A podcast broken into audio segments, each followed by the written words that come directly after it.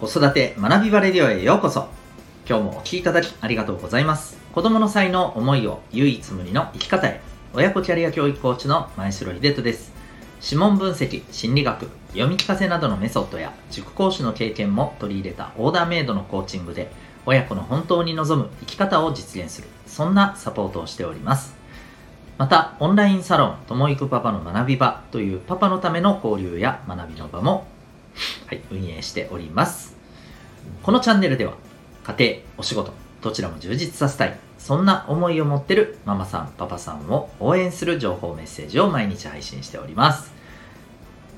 今日は第354回でございます。本当に寄り添うということというテーマでお送りしていきたいと思います。本題の前に1点お知らせをさせてください。お子さんの持っている力を伸ばしていってもらいたい。え、お子さんならではの、え、強みを生かし、そして将来は、え、それを、えー、元にですね、自分の望む人生を切り開いていってもらいたい。え、そんな風に、えー、思っていらっしゃる子育て中のママさん、パパさん、たくさんいらっしゃると思います。えー、そんな皆さんにですね、ぜひお勧めしたいのは、お子さんの生まれつきの特性を知ることでございます。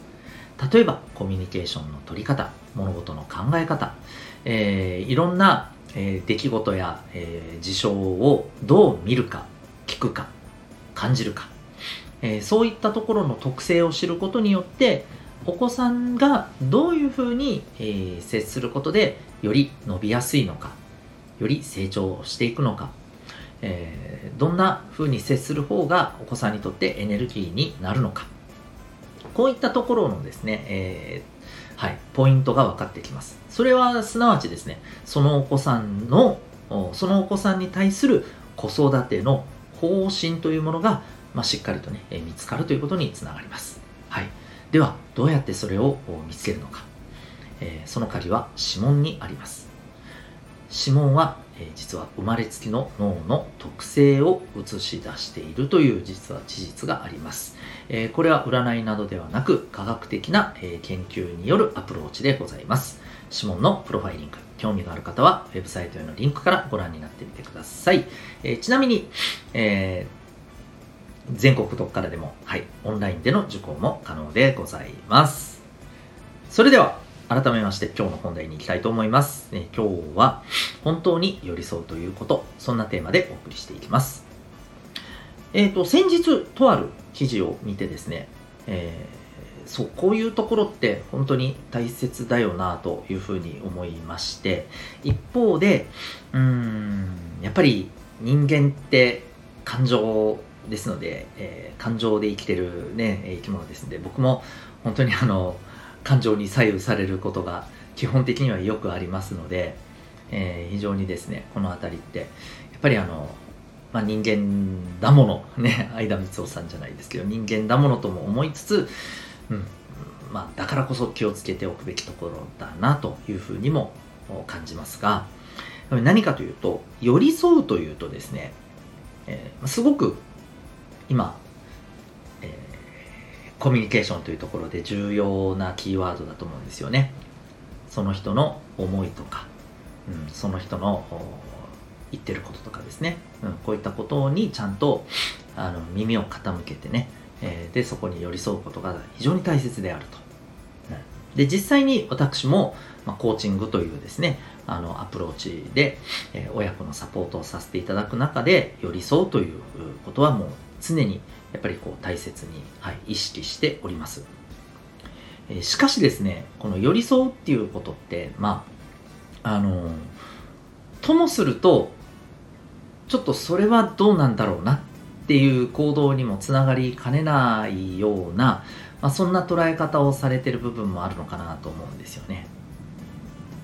で、えー、この間のこの記事の話に戻りますが、この間の記事でですね、こういった、まあ、あのたまたま見かけた記事で、まえっ、ー、とね、最近のものではなくて、だいぶ1年ぐらい前の、ね、記事なんですが、うん、あの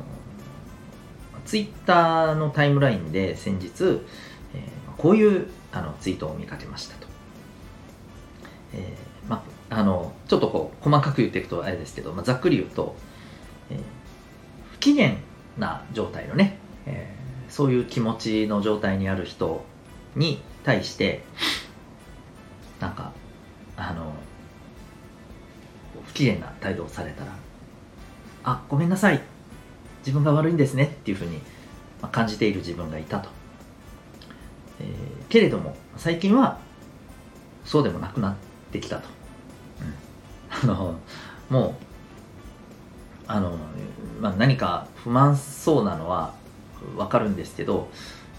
結局自分がどうこうできるものでもないので、えー、すいません。それはそれとして、え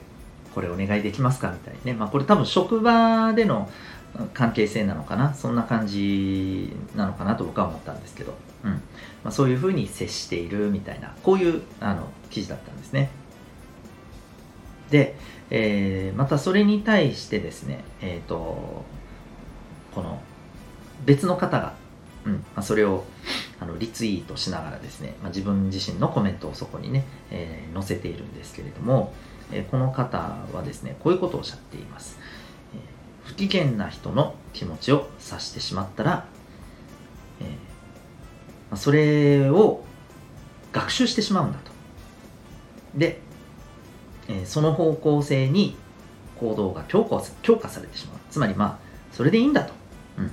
不機嫌な、え、状態で人に接して問題ないんだと、うん、そういうふうに考えてしまうと。そうすると結果として、まあ、その人ってね自分が不機嫌な時はその不機嫌な態度のまま人に接しても問題ないと。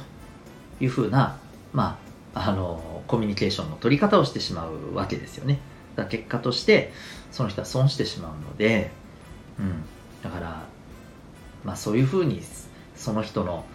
気持ちに察してしま察してそれにまああの合わせてしまうとそれって結局は優しくないんだよなというふうなことをおっしゃってるんですね。でこれまさにあのそうでえっ、ー、と僕はこうあの親子サポートのこの中でも、まあ、大事なちょっとこう考え方の一つとしてその人には大切にしたいつまりあの今のありのままの自分でいいというふうに、認めてもらいたい部分があると思っています。一方で今のままじゃいけないよな。こういうふうに自分は変化成長していきたいな。っていうものも持てるものだと思ってます。人っていうのは。なので両方やっぱり大切だと思うんですよね。でこの寄り添うっていうのは今のありのままのあなたでいいんだよっていうところに寄り添う部分ももちろんありますけれども一方でいやあなたそれでいいって本当に思ってる？違うよねと、うん、こんな自分じゃいけないなこんな風に変わりたいなって思ってる自分もいるでしょうと。そういうその人の変化成長を願うっていう、えー、ところがあるということをやっぱり信じてそこにも寄り添うことって重要だと思う。んですよね。だからこそいやそのままで良くないでしょって思った時はですね、えー、まあ、それをやっぱり伝えるようにしていますし、うん、で、まあ、もちろんそれがどう相手に響くかっていうのは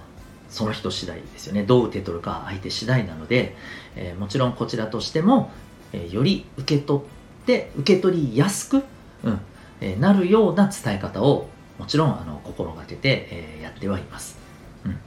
だつまり何でもかんでもそれでいいよね。うん分かった。それでいいよってやってしまうのは本当の寄り添いじゃないんじゃないかと僕は思っているんですよね。つまりこういう今のあの事例もそうなんですけれども、えー、不機嫌な態度で人にこうバーンと接しちゃうような、えー、状況にある人に対してそれってまずくないですかっていうことをやっぱりきちんと伝えるであったりあるいはまあ、それを伝えるとね角が立ってしまうしっていう場合はですねあの先ほどのね、えー、ツイートの事例でもその方もされているように、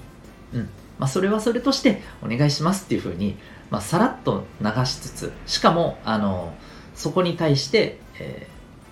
ー、それにはあの受け合いませんよと、うん、だってそんな風にされたところで、えー正直あの伝わらないし、うん。またあなたのためにもなんないから、えだから、自分もそれは受け合いません。うん。っていうことをきちんとね、態度として示す。そうすることによって、もちろん、